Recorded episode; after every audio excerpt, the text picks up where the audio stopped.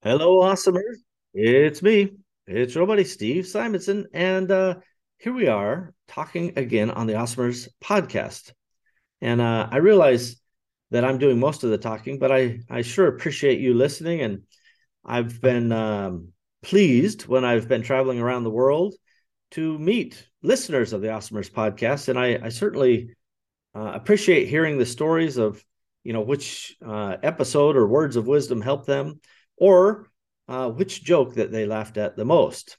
Uh, I don't always get the joke squeezed in, but when I do, oh, they're good. They're pure gold, baby. Uh, all right, so let's dig into today's topic. So I had a recent question from uh, a buddy of mine, and I, I won't name him because I didn't ask him permission, but basically his question was, "Hey, um, I'm trying to use a factory in China, and I've heard you, Steve, talk about Sinosure before, and the factory said, "We don't know what it is. How does it work?" Now, uh, first of all, I you know uh, appreciate uh, that question from my colleague and friend uh, because you know if your factory is telling you something you don't know um, that you haven't dealt with, it's like, hey, let's get a little uh, friendly advice. So the that's number one. It's like uh, no no bad questions as always. Number two, I rarely trust factories when they say they don't know about Sinosure or they don't know how it works. Uh, if they do, you know, let's just, just assume they're telling the truth. And you know, it's happened. Some sometimes that's happened, uh, but it would be because that they are a smaller factory or relatively new, and that w- in itself, for me, would give me concern because if, if they don't have a level of sophistication to know what Sinosure is, which is a state owned company. It's a state owned enterprise. They're called SOEs in China. And they are, their entire purpose is to encourage and reduce risk for exporters. So if you're a factory in China and you have an export license, your mission is to try to ship product out. Now, of course, you want to some some of these factories have pivoted to selling domestic, but most factories kind of pick a lane. They either are super into domestic or super into export and they they stay in a lane. Again, there are exceptions to every rule. I know plenty of factories that do both.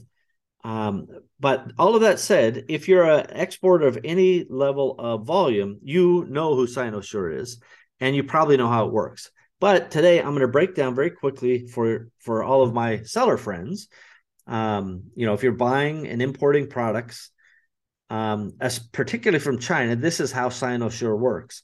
But I want to make sure that you understand that credit insurance in general works this way, and Sinosure is a credit insurance company.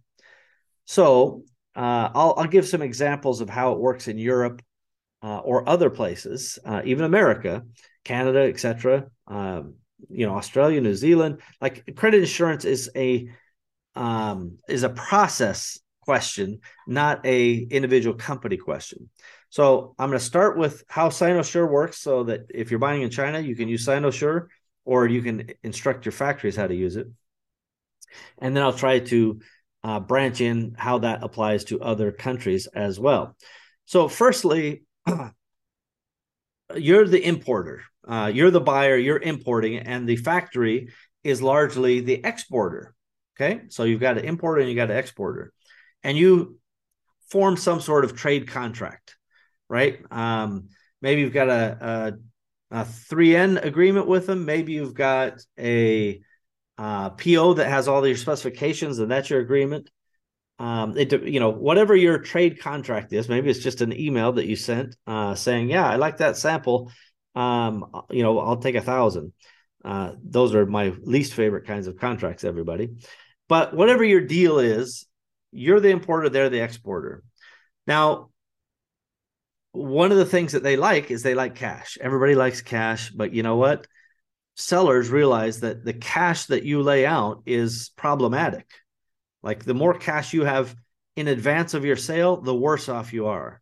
And this is a foundational element of cash flow, right? It's better, for example, uh, if you don't have to pay for this stuff until after you've sold the stuff, right? Wouldn't that be make your life a little easier?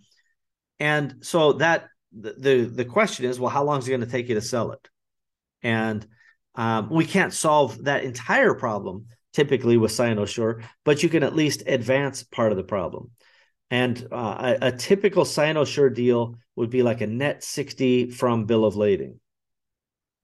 So getting 60 days from bill of lading will typically cost about 2%. So it's usually about uh, a half a percent to a percent every two weeks, depends on, you know, who you talk to. And Sinosure will will charge that to be the credit insurance company for the factory, where they will guarantee 80%, generally speaking, of your debt. So let's just say, for the sake of discussion, you've got $100,000 you owe this factory. Sinosure will guarantee 80% of that uh, through their credit insurance, meaning if you don't pay within the 60 days, they can file a claim with Sinosure and you there's a certain right to cure period, let's say 30 days. But beyond that right to cure, then Sinosure will pay out the credit insurance and then attack you to try to get the money. Um, so the the principle of credit insurance is that the factory um, is guaranteed that 80% after 60 days at a minimum, right? Assuming you don't pay them. Now, if you pay them, then everybody just carries on with their life, right? Um, there is one little nuance that some factories go, well, I really need cash, and it's like, well, then go to an uh, a factoring company or a bank, and they will take your accounts receivable or the PO, and they will finance that PO at eighty percent, whatever's insured, so they get that money immediately at the point the bill of lading is created, and they have to pay a little fee for that, and it, it varies, but right now China interest rates are lower than than other places or, or at least competitive with other places. Historically, they've been higher uh, than the Western world, but now it's all kind of coming into uh, a similar form. In fact, they're kind of artificially being held down over there in China at the moment.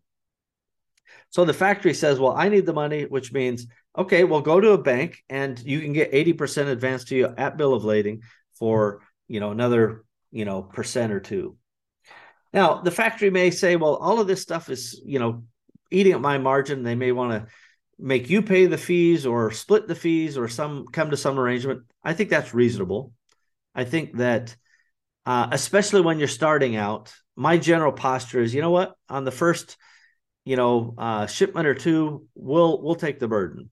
But let, us say the first three months we'll take the burden. The next three months we're going to split the burden, and after that it's your burden, uh, factory. And that doesn't mean you get to raise the price. It just means you better get more efficient the more of this you make for us.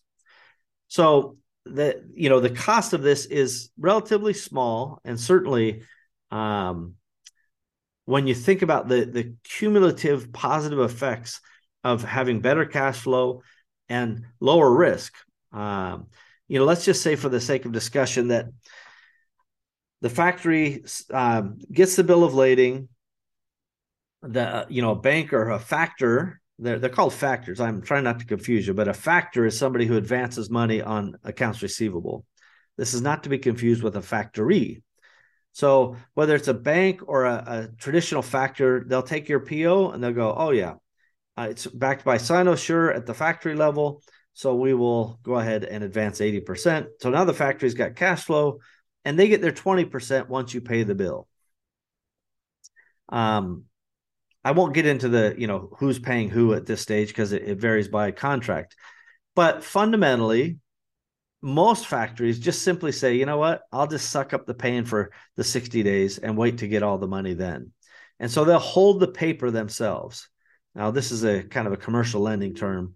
Who's holding the paper, right? Who is going to be paid the money? If the factory just says, you know what, I'm going to wait, I'm not going to go to a bank or a, a factoring company then they're holding the paper and they're waiting for you to pay. And I highly recommend you pay on time or early. Even a day late could impact your credit insurance coverage. And at the moment that you can't get credit insurance, now the factories have a um, a higher risk. And frankly, you know, if you're not credit worthy, why should they extend you credit? Right? That's that's a pretty fair way to to view things. So I would, you know, I would always try to pay them on time. Now, the asterisk next to that is if there is a huge quality issue, then you have to document that and file a claim uh, related to that quality issue.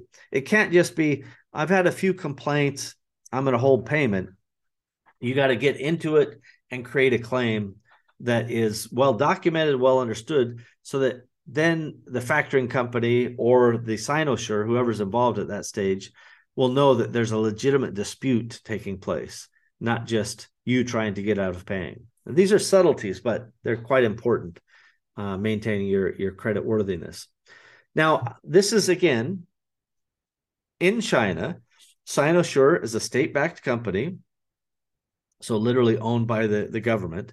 And so they kind of have unlimited capital and they have, you know, kind of rigid paperwork and processes and things like that. But bottom line is they are generally going to pay out uh, somebody who, you know, let's say again, somebody places an order and they don't pay, Sinosure will pay that 80% insurance contract uh, with the uh, covered party. So that same principle works in Europe and and elsewhere in the world. You know, Australia, America, Canada doesn't matter where. There are many credit insurance companies, and they basically look up your company, uh, whether it's in Dun and Bradstreet in the Western world or export, you know, customs export records in China, and they determine, well, gosh, what is this company based on their credit worthiness? Are you know what are they eligible for us to insure?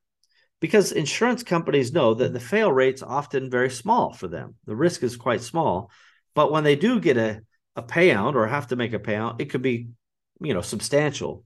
And so their risk management, just like they would with car insurance or house insurance or anything like that. And therefore, the the person they're ultimately covering uh, has to be credit worthy. So that's that's kind of my caveat is that like if if you end up paying late or you got bad Dun and Bradstreet, you know, you got to get that cleaned up if you really want to get credit insurance. But if you've ever bought anything in China, let's say you've been in China buying for more than a year and you've bought more than let's say $50,000 or $100,000 out of China, Sinosure already has a file on you whether you know it or not. And remember that you're not contacting Sinosure directly. Your the factory would go to Sinosure and get that insurance coverage. And that's what covers them uh, and that's what they feel better about. And that gives you the flexibility to um, you know get longer terms. Now there are some limitations to this. Some factories are living hand to mouth um, this is a problem for you in any situation not just of obtaining credit but if they are so undercapitalized that they can't afford to carry your paper for 60 days that's a big problem. That's a red flag.